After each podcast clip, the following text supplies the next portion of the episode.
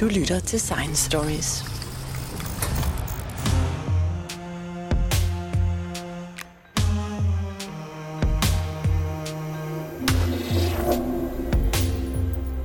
Science Stories handler i dag ikke så meget om forskning og om videnskab, som det normalt handler om, men mere om, hvordan man bedriver forskning og hvordan forskning bliver støttet i Danmark. Vi skal helt tilbage til omkring starten af 90'erne, hvor at jeg arbejdede i Forskningsministeriet. Og der læste jeg en rapport, som fortalte, at det så rigtig, rigtig galt ud for Europa, inklusiv Danmark, fordi vi var ved at blive overhalet af japanerne og amerikanerne. Og problemet var ikke så meget, at vi havde korte arbejdstider i Europa, eller vi havde tidlig pension, og øh, mange mennesker, der var uden for arbejdsmarkedet, og en masse andre ting, som de nævnte. Det helt store problem, det var, at man ikke investerede nok i forskning. Og det var det, der var årsagen til, at man år for år sakkede akter ud i forhold til Japan og USA. Og så skete der hverken værre eller bedre, end at man tænkte over den her rapport. Og så var der en portugisisk forskningsminister, der fik overbevist sin regering om, at øh, det måtte være et initiativ, som Portugal skulle tage på sig, når de skulle arrangere det store ministerrådsmøde i år 2000 i Lissabon. Og det gjorde de, og øh, der fik de sat forskning på dagsordenen som et af de vigtigste områder for Europas udvikling fremover. Og man talte om at skabe det mest konkurrencedygtige, vidensbaserede økonomi i verden. Og det lød jo alt sammen rigtig godt, David Butz Petersen, og jeg har taget dig med her i studiet, fordi at du har også fulgt øh, processen rigtig godt. Og hvad skete der så?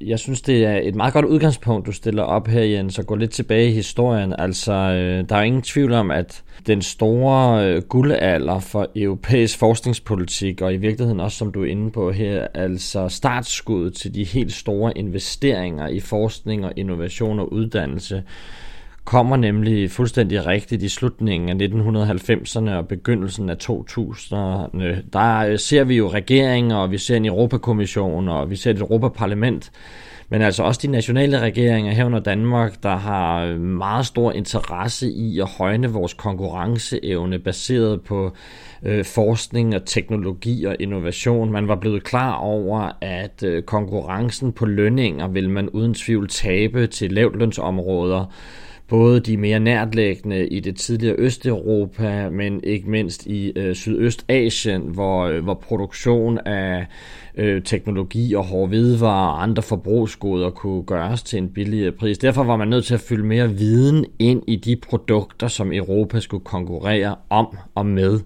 Man var med andre ord nødt til at hæve øh, kompetenceniveauet, man var nødt til at hæve niveauet for teknologioverførsel mellem universiteter og virksomheder, og man var i det hele taget nødt til at give sit system øh, for forskning og innovation på en måde, så det blev meget mere integreret med øh, samfundet, med økonomien, med erhvervslivet, øh, men i virkeligheden også med, med staten og den offentlige sektor. Og det var jo netop altså fødslen af det såkaldte videnssamfund, som vi, var, som vi på daværende tidspunkt var vidne til. Hvis man, hvis man går tilbage til 2000, 2005, 2010, jamen så ser man rapporter på nærmest ugentligt basis strømme ud af OECD, af Europakommissionen, af øh, forskningsfonde og regeringer, der sådan set alle sammen understreger behovet for den her transition øhm, ud imod et, et videnssamfund, et såkaldt vidensbaseret økonomi, hvor økonomien, altså den økonomiske produktivitet og konkurrenceevne i stigende grad bliver gjort afhængig af adgangen til forskning, til teknologi, til talenter og kompetencer. Det skaber grobunden igennem øh, 2010'erne for en helt ny og enormt ambitiøs forskningspolitik, Øhm, vi får i Danmark en globaliseringsstrategi, øh, som er baseret på et meget bredt forlig i Folketinget. Vi ser en bevillingstilvækst øhm, til forskning og udvikling på op imod 40 procent af, det offentlige, af de offentlige investeringer i, i forskning.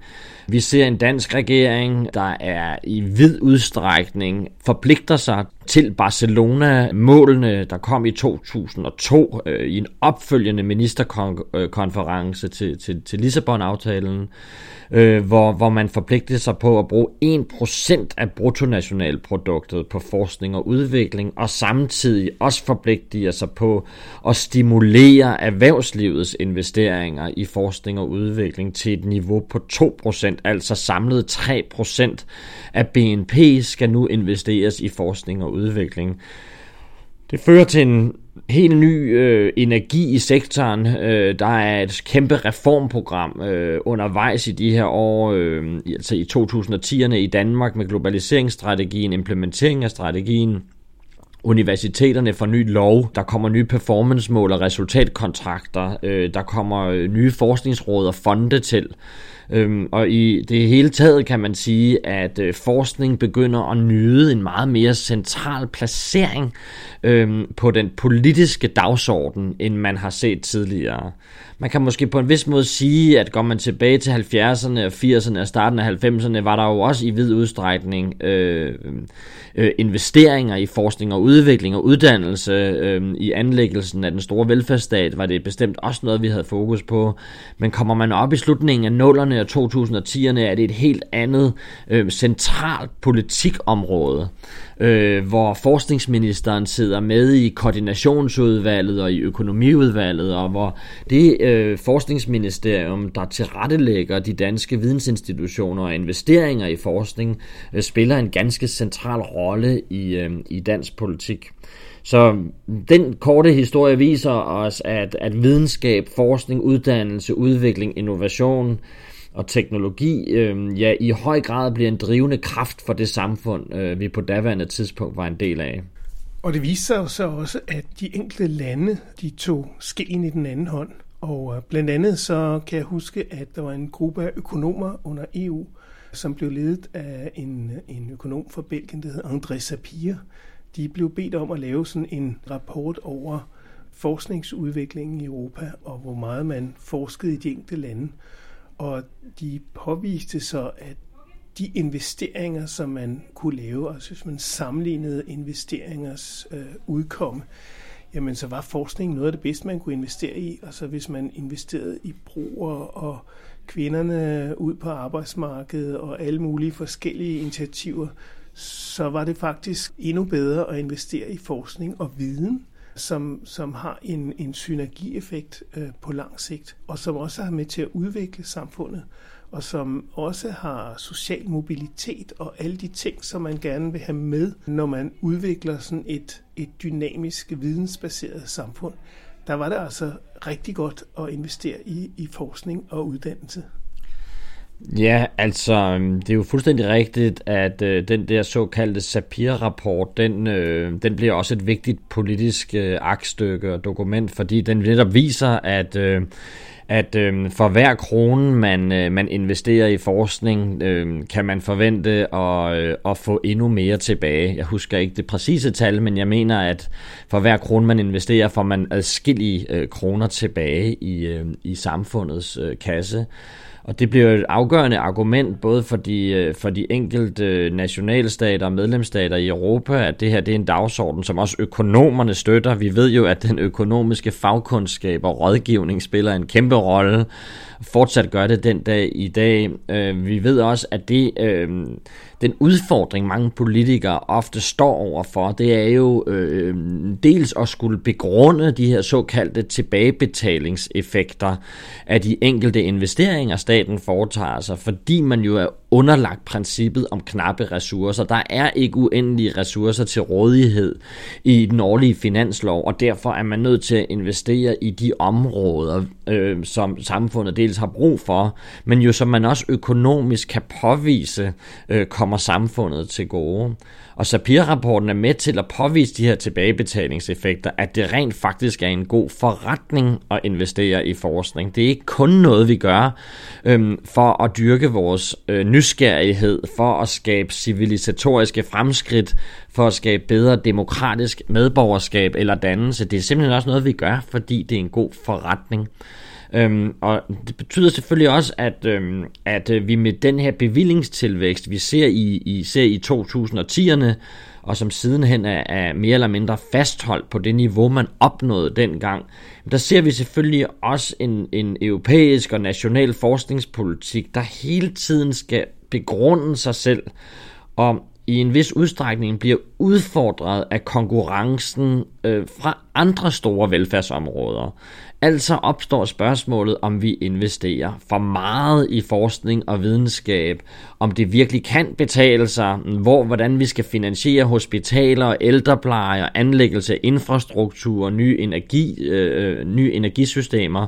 Øh, så der opstår jo en massiv interesse både i Finansministeriet i Danmark, men også internationalt i den økonomiske forskning, for så rent faktisk at kunne dokumentere effekterne af de her investeringer. Netop fordi, at det at kunne begrunde de store investeringer var et afgørende trædesten for at kunne øh, forklare til borgere og til andre politiske partier, hvorfor at øh, man skulle bevare øh, og endda måske accelerere det her høje investeringsniveau. Det gør selvfølgelig også, at vi i den her periode ser en lang række nye styringsredskaber blive introduceret. Især de offentligt øh, finansierede universiteter øh, skal jo lige pludselig begrunde sig selv på en ny måde. De skal kunne vise, at deres kandidater for ansættelse på arbejdsmarkedet, de skal kunne dokumentere, at øh, deres forskning har gennemslagskraft. De skal kunne udtage øh, patenter, de skal lave nye start-up virksomheder. øh, de skal i det hele taget performe på en lang række indikatorer, der viser så at sige værdien af de her investeringer. Det medfører også i samme periode øh, øh, en kritik af, hvorvidt at vi øh, investerer i forskning og teknologi alene for at optimere den økonomiske konkurrenceevne, og hvorvidt det parametre i virkeligheden er, lad os sige, bør være det eneste, og i det mindste bør være det dominerende parametre for investeringer. Man kunne jo godt forestille sig, at der var andre gode grunde til at have et højt uddannelsesniveau i et samfund end kun erhvervslivets indtjening. Men vi ser selvfølgelig, at, at forskningspolitikken øh, og, og forskningsinvesteringerne hele tiden bliver ja, netop udfordret af det her begrundelseskrav. Fører det her faktisk til reel værdi? Jeg talte faktisk med André Sapir der indtil flere gange i, i nullerne, og, øhm, og der kom der også en anden ting, som var måske lidt mere interessant, og det var, at, at de synes at hele EU's øh, budget skulle laves om, sådan så man ikke længere skulle øh, investere så meget i landbrugsstøtte for eksempel og regional udvikling, men man skulle give flere penge til forskning. Og, øh, og de ville simpelthen tage øh, de flere penge til forskning for især landbrugsstøtten. Og der løb de altså skibrud, fordi da vi kom til 2010, så satte den franske landbrugsminister hælene i jorden og sagde, ej, ah, den går ikke. I tager ikke en øre fra landbrugsstøtten. Det er et kerneelement i, i EU. Og det er jo i virkeligheden et, et, et, et meget godt billede på, at, øh, at de her store øh, investeringer i forskning og, og denne her politiske satsning på, på videnssamfundet og den vidensbaserede økonomi, jo hele tiden skal ses i lyset af de øvrige, mere eller mindre produktive øh, brancher og sektorer i samfundet. Landbruget er selvfølgelig en ting, øhm, øh, produktionsvirksomhederne, der måske ikke gør så meget brug af, af lige nøjagtig forskning og innovation, er jo en anden ting øh, som man ikke må glemme at fokusere på i, øh, i, øh, i sin politik. Altså det er jo vigtigt for de her øh, brancheorganisationer og interessenter hele tiden at gøre gældende, at når alt kommer til alt, jamen så kan det godt være, at vi skal investere i ny teknologi, og der kan redde vores konkurrenceevne en gang i fremtiden. Men øh, sidst man kiggede efter, der var det altså stadigvæk grisebaser og korn og øh, almindelige materielle produkter, der stod for den største indtjening på vores nære eksportmarkeder. Og derfor opstod der også en opstandelse og en vis modstand mod det her ekstremt ambitiøse investeringsprogram øh, hvor blandt andet industrien og dele af industrien, og hvor også dele af landbruget, som du lige nævnte her, Jens, øh, jo er inde og sige, hov, hov, nu skal vi heller ikke komme alt for godt i gang. Der er en form for grundlæggende motor i vores økonomi, der stadigvæk i vid udstrækning ikke er drevet af forskning, men af øh, varme hænder, øh, af øh, håndværkere, af, af bønder, øh, af, af et produktions Danmark, som, øh, som stadigvæk skal tilgodeses og under understøttes. Så der opstår også en polarisering i dansk politik og international politik, hvor så at sige den her, kan man sige, nye akademiske elite, om du vil, altså alle de her meget øh, flotte og nu velfinansierede øh, universitetsinstitutioner og, og store forskningsprogrammer, jamen de bliver jo også løbende udfordret igen af, af, af behovet for investeringer i mere klassiske institutioner og mere klassiske brancher og sektorer.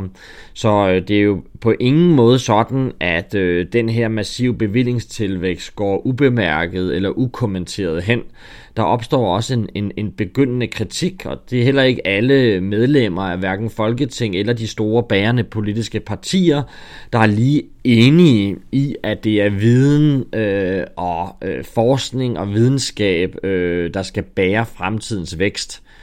Øhm, hvis man lader spoler tiden lidt hurtigere fremad øhm, til noget, der måske har været lidt mere akut relevant de sidste par år, så kan man jo sige, at vi ser jo på en vis måde en, en, øh, en, øh, en gennemspilning af det scenarie. Altså vi ser jo blandt andet, hvordan at de store populistiske bevægelser i Europa, også i nogen grad i Danmark, jamen de går tilbage til øh, den almindelige hverdag for den enkelte dansker og, og den enkelte borger og prøver ligesom at gøre os opmærksomme på, at nok kan det være godt at have en uddannelse, og nok er det fint, at, øh, at universiteter og øh, store byer har akademikere og forskere ansat, men i den verden, vi lever i i dag, øh, der skal man jo stadigvæk have et godt arbejde, man skal sørge for sin egen indtjening og indtægt, Øh, man bliver udfordret af, af international konkurrence.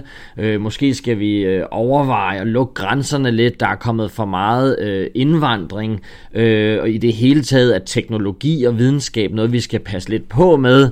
Øh, ikke så meget i Danmark ser vi de her tendenser, men internationalt har der jo desværre været store bevægelser, øh, som for eksempel antivaccinebevægelser, der har været store udfordringer i blandt andet den amerikanske kongres med at acceptere sådan helt simple videnskabelige kendskærninger om for eksempel klimaforandringer.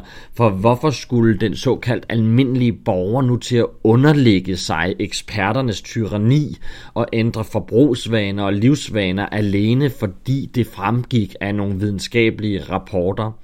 Så det vi ser i, i perioden her fra 2000 øh, til 2020, jamen det er jo også en stigende uenighed om, hvorvidt samfundet skal lade sig rådgive og guide af videnskabelige kendskærninger og ikke mindst videnskabelige institutioner. Og der er nok også i samme periode, øh, i visse i hvert fald lommer af samfundet, igen ikke så markant artikuleret i Danmark, men, men meget tydeligt i visse øhm, i visse øh, internationale sammenhæng, jamen der er måske også en vis romantik forbundet med at komme tilbage til den gang man kunne lave biler i Detroit, og den gang kulminerne kørte på øh, fuld damp, øhm, den gang der var stolthed om det simple håndværk.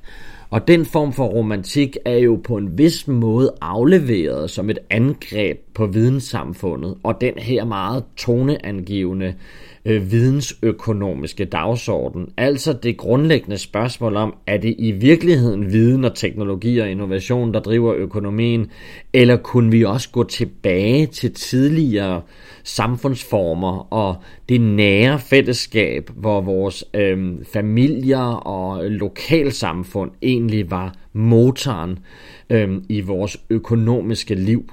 Og den romantik, øh, den kan så bruges mere eller mindre populistisk til at påvirke sine befolkninger øh, imod enten at være mere, kan vi sige, lidt tilbageskuende, øh, eller som øh, det blev dagsordenen i OECD, Verdensbanken, FN, øh, EU-kommissionen og i regeringskontorerne i Washington og København og Stockholm og, og Helsinki, nemlig mere at kigge fremad og sige, hvis vi bliver ved med at tro, at vi kan konkurrere på de her øh, almindelige non-vidensintensive produkter, jamen så vil der være nogle andre regioner i verden, der før eller siden og angiveligvis før vil kunne producere dem bedre og billigere.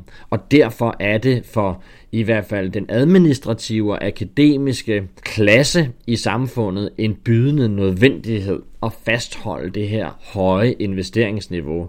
Men nu ikke længere uantastet som en selvfølgelighed, nu noget, der bliver underlagt kritik, øh, der bliver kigget på med, med kritiske briller i en vis udstrækning.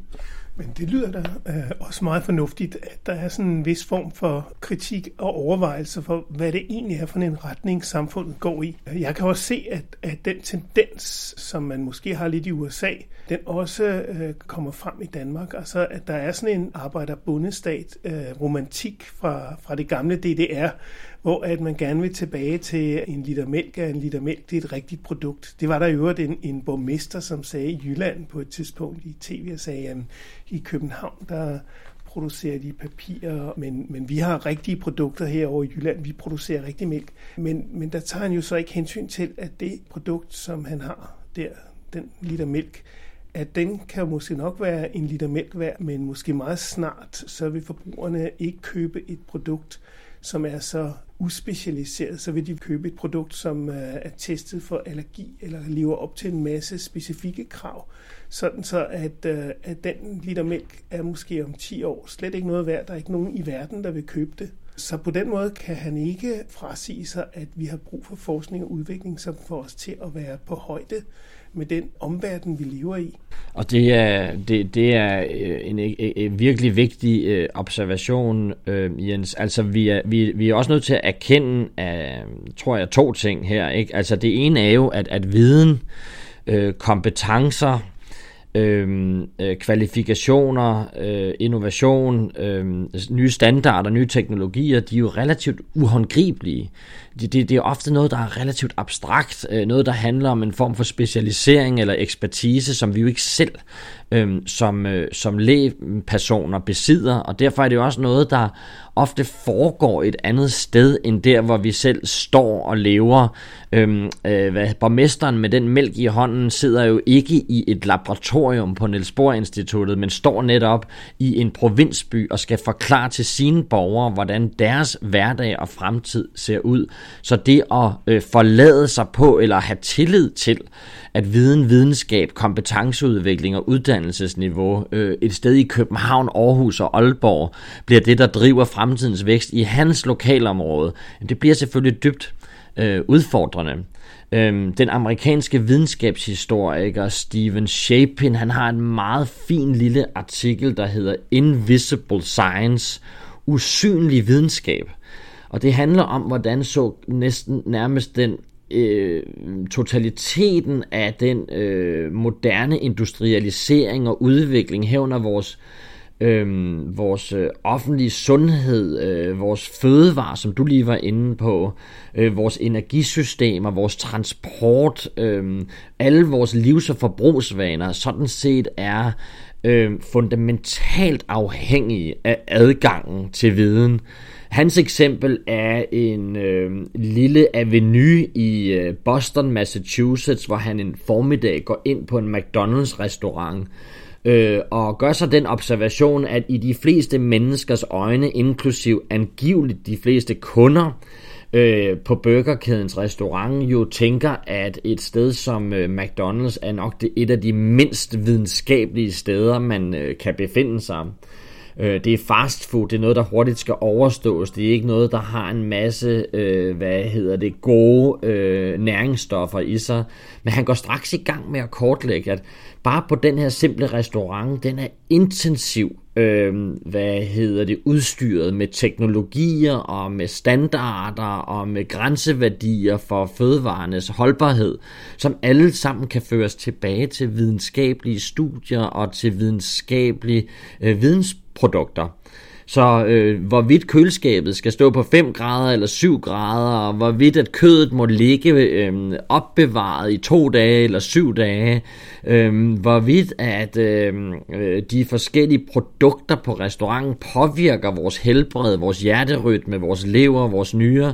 Det er jo alt sammen, øh, hvad kan man sige, værdier eller viden, som kan føres tilbage til, til investeringer i, i forskning og, og, og teknologi. Så selv et sted, så simpelt sted, om man vil, som en burgerrestaurant, vil ikke kunne fungere i dag uden adgang til viden. Og det får Steven Shapen til at sige, at viden nok i nogen grad per natur er usynlig, men dermed bestemt ikke uvigtig. Mm. Men jeg tænker også på, at øh, ham eller hende, som fejrer gulv ude på øh, Novo Nordisk i fabrikshallen, øh, de har jo en ret høj løn. øh, meget høj løn. Også øh, internationalt, så vil den blive set som en virkelig høj øh, løn. Og det kan kun lade sig gøre, fordi at øh, det, der står i, i den øh, gæringstang ved siden af dem, er afsindig meget værd og et, et højt teknologisk udviklet produkt. Og det driver jo så en hel kæde af vellønnede mennesker, øh, som er afhængige af hinanden i virkeligheden.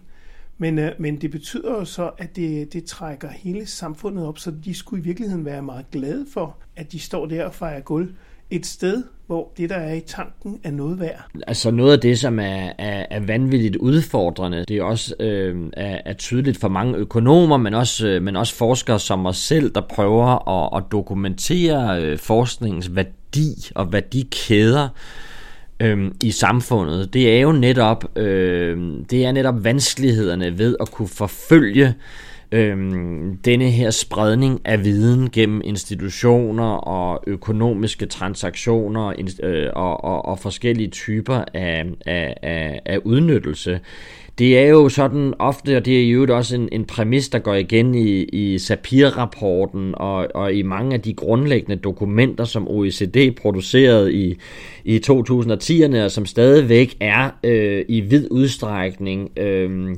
standarden i, i økonomisk videnskab. Det er jo sådan, at, at forskning og viden og teknologi har rigtig mange positive eksternaliteter. Altså det vil sige, at man kan bruge forskning og, og, og teknologi og innovation til mange andre ting end det formål, de oprindeligt var tiltænkt at skulle tjene. Så fordi man udvikler et teorem til for eksempel at bygge en bro, der kan holde til at modstå et stærkt vindstød, jamen så betyder det jo ikke, at det teorem kun kan bruges på den bro. Man kan også bruge det i gastanken ude hos Novo Nordisk. Man kan også bruge det til at konstruere et bedre medicinalprodukt. Man kan måske også bruge det samme teorien eller den samme matematiske grundforskning til at, at beregne øh, radarteknologi og lave nye sonarteknologier og lave nye øh, solceller. Så øh, forskning og teknologi og den, den effekt og viden, det skaber, og den øh, effekt og værdi, det skaber i samfundet, er faktisk ret svært at forfølge og dokumentere empirisk i sin, i sin helhed. Netop fordi det har det med hele tiden at sive ud og blive anvendt i alle mulige uforudsigelige sammenhænge. Igen med Steven Shapin kan man sige, det har en tendens til at gøre sig selv usynligt, selv som økonomisk værdi. Øhm, og dit billede på, på øh, den person, der, der rydder op i, i i fabrikshallen, men som stadigvæk drager gavn af den her højt sofistikerede og, og teknologiintensive produktion, der foregår 5 øh, fem meter fra vedkommende, er jo et godt billede på, hvor svært det nogle gange kan være at, øh, at dokumentere alle de her effekter, sideeffekter, øh, også nogle gange kaldet, kaldet den dynamiske værdiskabelse. Så spillover og øh, dynamiske eksternaliteter og, og det, at viden kan bruges i mange forskellige sammenhæng og så at sige diffundere ud i samfundet, øhm, det er jo en del af det samlede billede, vi skal have med i baghovedet, når vi også taler om investeringer i forskning. Altså vi får ikke kun produkter i øh, første, øh, hvad kan man sige, øh, i første række, øh, som vi har, som vi har stræbt efter at udvikle, øh, og som vi har øh, produceret vores viden til at understøtte. Men vi får også et højere kompetenceberedskab. Vi får flere kompetencer og flere kvalifikationer ud i erhvervslivet. Vi kan lave mere sofistikerede produkter i fremtiden. Så en investering i, i viden er ikke altid kun en investering i et specifikt forskningsprogram eller en specifik teknologi, som vi er i stand til at, at, at implementere øh, næste år eller om tre år. Det er også en investering i, i, i vores økonomiske konkurrenceevne om 10, 20 og 30 år. Men David, det lyder alt sammen meget fint, men, øh, men sådan ser virkeligheden jo ikke ud øh, nu om dage. Altså faktisk er der jo øh, nogle forslag, der ligger på bordet, for at man skal til at skære ned på øh, uddannelserne, især øh, de humanistiske uddannelser, sådan nogle som dig.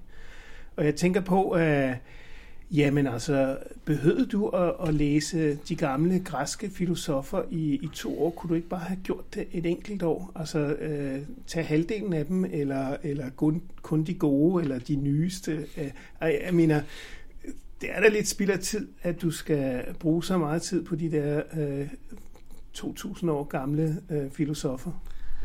Øhm, jeg, jeg fornemmer, at, øh, at du driller mig lidt her, øh, øh, Jens, og, øh, og jeg er, er nok i nogen udstrækning ikke den rigtige til at svare, fordi jeg øh, selv faktisk aldrig færdiggjorde et øh, kandidatstudium, men var så ubesindig på daværende tidspunkt at tage en magisterkonferensafhandling. Så min kandidatgrad er en seksårig grad, øh, og ikke en hverken femårig eller fireårig, så jeg er nok lidt biased Efterfølgende måtte jeg så også skrive en phd afhandling og, og samlet set bruge nærmest 10 år på at tage min øh, uddannelse, endda til tiden. Og nu er magisterkonferensordningen nedlagt, øh, og man kan tage den femårige øh, uddannelse, og, og nu ligger der forslag på bordet om endda at, at nedbringe den til en fireårig uddannelse. Hvad angår de humanistiske videnskaber specifikt, så vil jeg gerne fastholde, øh, Jens, at, at vi jo her har at gøre med, med nogle meget tydelige eksempler ofte på usynlig videnskab. Altså humanistisk videnskab har vi dokumenteret i, i Humanomics Centeret øh, over en årrække, bliver faktisk anvendt øh, vidt og bredt øh, i samfundet. Vi har lige for tre uger siden puttet en ny rapport på gaden, der for eksempel dokumenterer den mængde af forskningsbrug, der finder sted, når øh, landets museer, kulturinstitutioner, biblioteker og arkiver øh, Øhm, producerer nye udstillinger og laver nyt oplysningsmateriale til befolkningen. Det er ofte humanistiske forskere, der er med til at inspirere og informere. Øh, noget vi overhovedet ikke dokumenterer, noget der ikke indgår i universiteternes performance-målinger eller impact-målinger. Det samme gør sig gældende for mange andre typer af værdi, humaniora skaber. Det er noget, der ikke rigtig på samme måde kan patenteres øh, som en teknologi. Det er noget, der har den her lidt mere dynamiske karakter dannelse, uddannelse, kritisk bevidsthed, evnen til at kunne analysere komplekse datamængder. Det er jo noget, som både for et arbejdsmarked kan være vanskeligt rent faktisk at prissætte, men det er også noget, der som samfund kan være vanskeligt at, at, at få øje på. Øhm, hvad hedder det? Min kollega Ulrik øhm, Lange, mener jeg det var, på Københavns Universitet, har en anekdote om, at han en morgenstund er øhm, på vej på arbejde på Københavns øh, Universitet på Amager på sin cykel, og, øh, og øh, hvor han øh, på vej ind øh, gennem Amagerfællet ser et, et, et Danmarks Radio, der øh, har den her ekstremt flotte øh, koncertsal, der er bygget af en af verdens øh, mest toneangivende øh, arkitekter, øh, inspireret blandt andet af, øh, øh, Gud forbyde det, postmodernistisk humaniora, øh, et, et, et DR, der har, er blevet internationalt anerkendt for øh, tv-serier, der er skrevet af litterater, Øhm, videre ned til på cyklen til et ITU, øh, et IT-universitet, øh, der er tegnet af, af en stor dansk øh, arkitekt, øhm, Henning Larsens tegnestue, som også er baseret på idéer om, hvad det vil sige at være menneske, og hvordan vi skal skabe byrum og interaktion mennesker imellem. For så til sidst øh, på morgenens cykeltur lande på på KUA på Københavns Universitet, hvor stemningen er komplet afmagt og armod og nedlukning og reduktion af investeringer. Men hvad historien her fortæller er jo også, at vores samfundet derude gør kæmpestor brug af, af humanistisk viden og, og, og uddannelse, når vi laver øh, ny arkitektur, ny byudvikling, når vi laver ny øhm, når vi laver nye tv-serier og kulturprodukter, jamen så er det som om, at forståelsen for de her videnskabers værdi af alt andet lige er, er meget mindre. Så jo, altså vi er jo udfordret konstant på at bevise, at, øhm, at den usynlige viden også kan blive til synlig viden. Og, og her tror jeg, at jeg selv tidligere er citeret for ved flere lejligheder at have sagt, at humaniora kan gøre et bedre arbejde med at synliggøre sig selv og dokumentere sin værdi. Det er en afgørende og desværre brændende dagsorden, også i dagens Danmark, og samtidig mener jeg personligt, at vores politikere og vores beslutningstagere skal blive meget bedre til at forstå, at værdi og værdiskabelse og de værdikæder, som blandt andet Andres Sapir i sin rapport, der nu næsten er 20 år gammel, påviser, jamen de kan jo være meget forudsigelige og uforudsigelige og synlige og usynlige, og at blot fordi man ikke kan dokumentere den konkrete tilbagebetalingseffekt af en specifikt uddannelsesmodul, så betyder det altså ikke, at det er nytteløst eller værdiløst. Så, så jeg tænker, at vi står over for, øh, for nogle store udfordringer igen med nu at skulle forklare, hvorfor at kompetencer og videnssamfundet øh, for det første er en god forretning, men for det andet også er noget, vi, vi faktisk overhovedet ikke kan leve uden.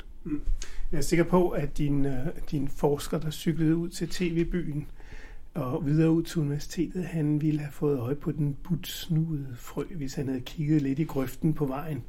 Men, men, øh, men jeg, jeg kender flere, mange eksempler på, at, at, at hvor stor betydning egentlig sådan en opdagelse eller sådan en eller anden videnskabelig udvikling har betydet for os. For eksempel er der nogen, der har prøvet at regne på, øh, hvor meget betyder for eksempel Niels Bohrs atommodel for vores øh, samfund. Og de har fundet ud af, at det er omkring 25-30 procent af vores bruttonationalprodukt, som er direkte afhængig af, at vi kender atommodellen og kan arbejde med den.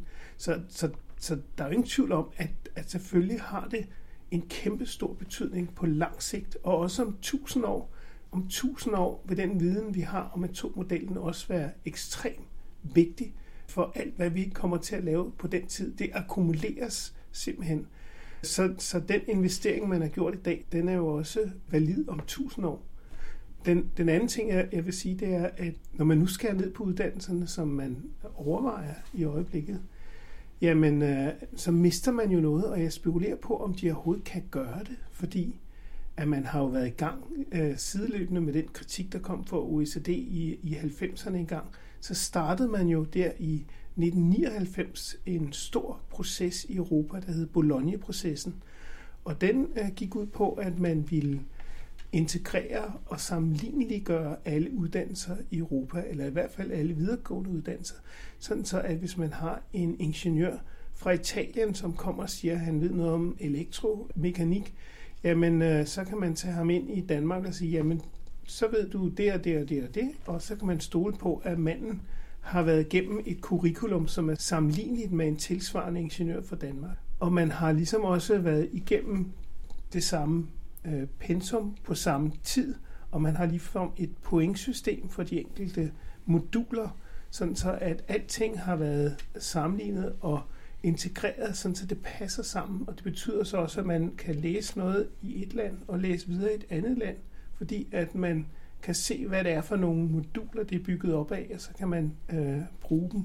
Øh, så hvis nu der kommer nogle danskere, som kun har lært det halve, og som kun har øh, det halve antal point, altså, så spekulerer jeg på, hvordan man vil øh, håndtere dem øh, nede i Italien, eller, eller i Tyskland, eller i Schweiz, eller hvor de nu kommer hen øh, om, om det overhovedet kan lade sig gøre, at, øh, at danskere deltager i, øh, i international øh, undervisningssamarbejde. Det er jo også et argument, der har været fremme flere gange i debatten, at vi jo, at vi jo faktisk nu er i gang med, øh, hvis de her planer bliver gjort til virkelighed, og, og udføre et stort økonomisk eksperiment. En nylig analyse viste for kun to uger siden, at øh, 77 procent af de danske erhvervsledere er imod et forslag om at reducere øh, kandidatuddannelsen med et år. Øh, med andre ord gør erhvervslivet brug af, af den samlede femårige øh, uddannelse og er, er tilfreds med den.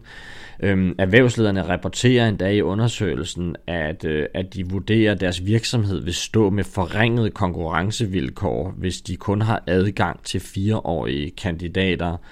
Så det er temmelig uklart set fra, fra, fra mit perspektiv, hvor den her idé er født henne, øh, og øh, i virkeligheden, hvorvidt at det er et øh, mere eller mindre risikabelt eksperiment, dels at bryde med arven for Bologna-processen, som du er inde på, men i virkeligheden også at bryde med et arbejdsmarked, der jo i Danmark Øhm, I hvert fald, øh, så vidt jeg øh, har forstået det, fungerer temmelig godt med en lav arbejdsløshed, med en dansk økonomi, der har det udmærket, øh, og, øh, og i det hele taget med en bred tilfredshed blandt mange af erhvervslederne omkring vores uddannelser. Selvfølgelig kan man altid gøre det bedre, og jeg mener personligt, øh, og har også udtrykt det offentligt, at øh, diskussionen om tilrettelæggelser af uddannelser, diskussionen om bedre øh, match med et arbejdsmarked, diskussionen om at få flere arbejdsmarkedsrelaterede kompetencer ind i uddannelserne, også de humanistiske uddannelser. Den mener jeg er gyldig og legitim og en diskussion, vi skal tage med åbne øjne, men at man øh, øh tror, at man kan skære et år øh, herunder for eksempel specialeafhandlingen øh, mere eller mindre øh, øh, ned eller fra øh, de nuværende uddannelser og stå med et produkt, der har samme kvalitet for virksomhederne, ja, det mener jeg simpelthen, baseret på 10 års forskning i det her felt, er dybt naiv. Mm.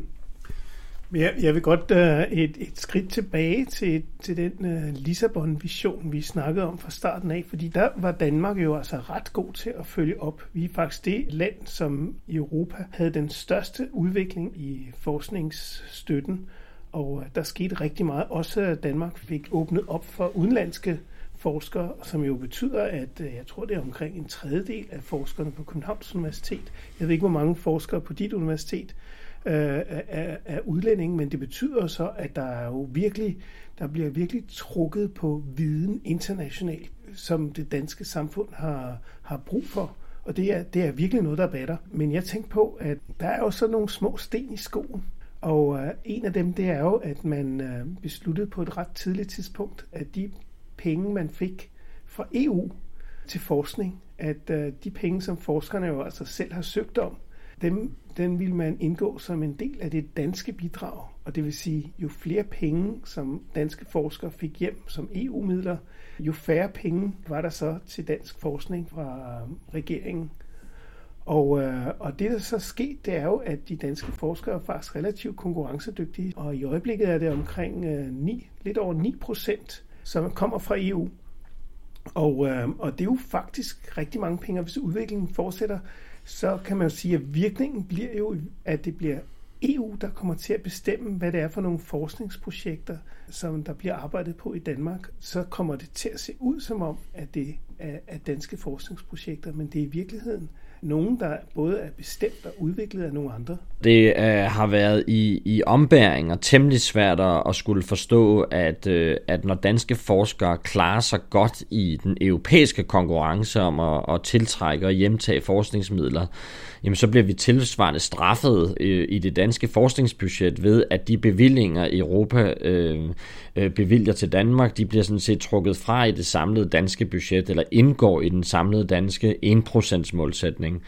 Øhm, selvfølgelig er vi med til at betale en del af pengene til EU, men, øh, men man kan jo sige på en vis måde, at, at, øh, at øh, det skaber et, et form for incitament til ikke at søge EU-midlerne, fordi vi sådan set ikke bliver rigere, eller vi bliver sådan set ikke bedre stillet som universiteter af at bruge alle de kræfter på at søge midlerne. For hver gang vi tager 10 millioner hjem, så bliver der hævet 10 millioner fra øh, øh, i de danske øh, tilsvarende projektmidler. Øhm, men jeg må også indrømme, at jeg, at jeg sådan set øh, ikke bruger de fleste af mine vågne timer for øjeblikket på at bekymre mig om en vækst i, i, i bevillinger til forskning og uddannelse. Øhm, jeg bekymrer mig mere om, om nedskæring og om at, om at opretholde det nuværende øh, niveau. Øhm, øh, og, og, og jeg kigger også med bekymring på, på et samfund og på, på, et, øh, på, en, på en debat i medier og blandt politikere, øh, som igen i dag, synes jeg, øh, lider under ikke, ikke i virkeligheden at have at have, hvad skal man sige, at have begrebet den, den, den grundlæggende betydning, som, som viden og teknologi og innovation har for vores økonomi. Altså der udstår stadigvæk et kæmpestort arbejde her med at skulle forklare, formidle og kommunikere til befolkning, til borgere, til, til patienter, til politikere, til beslutningstagere. Hvorfor er de her investeringer vigtige? Hvorfor kan vi tilrettelægge dem på en måde, så de faktisk kommer enkelte mennesker og virksomheder og brancher, øh, og ikke mindst staten og den offentlige administration til gode. Hvordan kan vi blive endnu bedre til at skabe efterspørgsel efter de produkter, universiteterne skaber? Så det er nogle af de ting, der virkelig optager mig. Så, så jeg ved godt, der har været en koalition af danske interesseorganisationer, i løbet af årene, der har argumenteret for, at vi skulle gå fra 1% offentlige investeringer til 1,5% offentlige investeringer i forskning. Og man har ofte været på studietur til Japan eller til Finland og kigget på, hvordan regeringerne der øhm, har, har hævet deres investeringsniveau langt ud over den 1%. Men jeg synes i virkeligheden, den, den mest brændende platform, og, og ikke mindst altså også tydeligt gjort af de sidste måneders politiske diskussion, jamen det må også være at forbedre efterspørgselen efter vores kandidater og efterspørgselen efter vores viden. Noget af det, man måske glemte i Sapir-rapporten og i OECD-rapporternes storhedstid, øhm, det var jo øh, efterspørgselen efter den her viden i brugtagning. Det at integrere viden mere med praksis og anvendelse, virksomheds- og forretningsskabelse og politikudvikling. Altså, vi har måske i virkeligheden hvilet en anelse på laverbærbladene, fordi vi har tænkt, at, øh, at her kom alle de her investeringer. Vi kunne begynde at udbyde og tilbyde viden øh, på et niveau, vi aldrig har været i stand til før. Altså, hvad man kan sige, investeringerne gik jo i vid udstrækning til vores videns tilbud, eller vores videns udbud.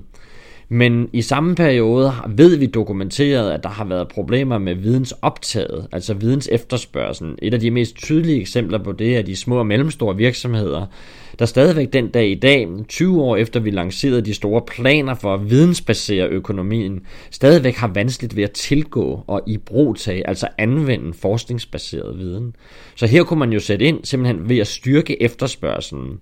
Øh, og det samme kunne man gøre også i den offentlige politikudvikling og offentlige administration, områder jeg selv har interesseret mig meget for i min forskning, og prøve at forstå og kigge på, kan man blive bedre til at anvende forskningsviden, for eksempel i tilrettelæggelse af ny lovgivning, udvikling af ny politik, øh, i tilrettelæggelse øh, og implementering af forskellige reformprogrammer. Ja, vi nedsætter en gang imellem en, en kommission, der ofte er besat med nogle økonomer, men tænk på pandemier, tænk på coronaberedskab, tænk på klimaforandringer, tænk på ny energiinfrastruktur, tænk på fremtidens øh, uddannelse og fremtidens arbejdsmarked. Det er jo store samfundsmæssige udfordringer, der kalder på forskningsmæssig viden og rådgivning på niveauer, vi ikke har set tidligere. Og her mener jeg simpelthen, at vi også, både som universiteter, men egentlig også forskningsfonde og råd og, og, og, og i det hele taget regeringen som, som helhed, jo også bør øh, forøge efterspørgselen efter viden. Vi kan godt cirkulere og producere så meget viden, vi overhovedet vil, og vi kan endda angiveligt også finde måder at bruge 1,5% af bruttonationalproduktet på, og jeg er sikker på, at vi kan bruge de midler fornuftigt. Men altså en stor del af, af forklaringen på den her gryende kritik, og måske også en stor del af, i mine øjne løsningen på det nuværende problem og det pres, de offentlige forsknings- og uddannelsesinvesteringer er kommet under, jamen det er jo også at kunne dels dokumentere, men altså også dels øh, forøge efterspørgselen og i brugtagningen af den her viden. Men det stiller i høj grad også krav til, til de små virksomheder. Altså det er jo, det er jo dem, som skal øh, komme ud og sige, jamen vi har brug for at få et, øh, et bedre produkt eller en analyse af vores øh, produkts muligheder. Altså det er jo svært for forskerne, øh, som ikke sidder og producerer produkter som sådan, at vide, hvad, hvad er egentlig behovet derude. Og det kan jo sagtens være, at de kunne finde sammen på en måde, men det kræver jo en, en, en eller anden form for formidlingsproces.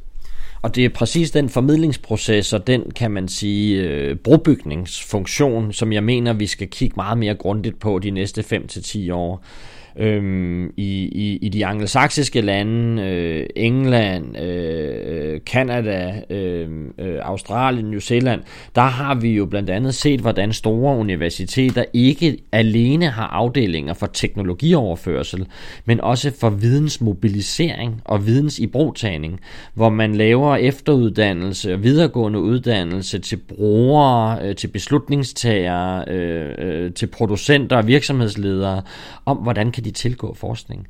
Øh, hvordan øh, finder man en ekspert? Hvordan sørger man for, at den viden, som nogle gange kan ligge opmagasineret i et videnskabeligt tidsskrift, kan mobiliseres i praksis? Hvordan pakker man den ud? Hvordan formidler man den? Øh, hvordan er man i, i, i bedre stand til at lave et forskningspartnerskab, hvor man måske prøver at lave et eksperiment i sin, i sin virksomhed, øh, eller lave et nyt produkt, hvor man inviterer nogle forskere med indenfor til at idégenerere, til at efterprøve og teste, eller lave et proof of concept. Alle de her brobygningsfunktioner, det mener jeg overhovedet ikke, vi er kommet i hus med endnu. Og jeg tror også, jeg vil sige, at det er ikke kun universiteternes opgave. Det her det er også noget, som brancheorganisationer og arbejdsmarkedets parter bør kigge ind i. Det er noget, som staten også skal være med til at understøtte. Så så nogle tredjepartsinstitutioner, der er placeret et sted mellem øh, grundforskning og, øh, og praksis eller forretningsskabelse, nogle formidlere, brobyggere, oversættere, folk, der kan være med til at bringe viden i spil, det mener jeg kan være noget af det, der forøger efterspørgselen, og altså dermed også værdiskabelsen, der er forbundet med viden. Og det tror jeg langt fra, vi er kommet i hus med endnu. Så du siger ikke, send flere penge, her går det godt. Du siger, øh, vis os de behov, som I har brug for at løse. Ja, præcis. Øh, lad os holde på hestene, øh, og hverken øh, love for meget, men absolut heller ikke love for lidt. Øh, vores store opgave i dag som universiteter, og også som forskningspolitiske rådgiver, og, og, og personer som mig selv, der, der forsker i forskningspolitik, jamen det er at kunne gøre den, den usynlige værdi synlig, det er at kunne være med til at skabe den rigtige efterspørgsel, og det er at være med til at understøtte nye samfundspartnerskaber og missioner, som kan gøre viden anvendelig øh, og værdiskabende i praksis. Ja, så øh, måske ikke flere investeringer, men, men bedre udnyttelse af de eksisterende, og så øh, for alt i verden ikke en, en reduktion af, af det nuværende investeringsniveau. Tak skal du have, professor David Butz Petersen fra Aalborg Universitet.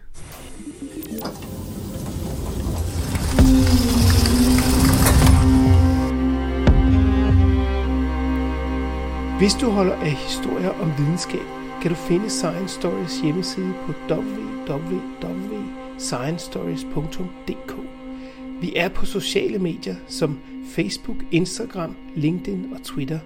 Du kan finde vores podcast på de fleste podcastudbydere som SoundCloud, Podimo, Spotify, og hvis du bruger Apple Podcast, må du meget gerne give os en rating og en kommentar, så andre også kan finde os. Jeg hedder Jens Deget, og dette var Science Stories.